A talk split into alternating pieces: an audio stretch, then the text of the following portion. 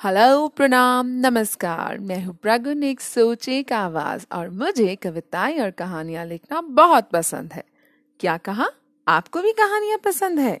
तो चलिए इस लॉकडाउन में अनलॉक करते हैं अपने विचारों को और अपने शब्दों को। खुल के सोचिए और लिख डालिए कहानी आपकी अपनी जुबानी, क्योंकि कीकली चैरिटेबल ट्रस्ट लेकर आया है कहानी लिखने की प्रतियोगिता।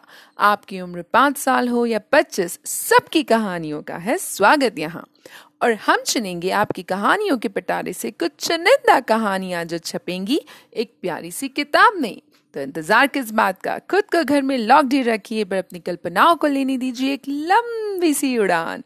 जल्दी से अपने ख्याल समेट के लिए आइए और 30 मई से पहले www.kikli.in पर लॉगिन कीजिए और वेबसाइट पर दिए गए अनुदेशों का पालन करते हुए जल्दी से अपनी रचनात्मक, अनूठी और प्यारी सी कहानी को भेज दीजिए।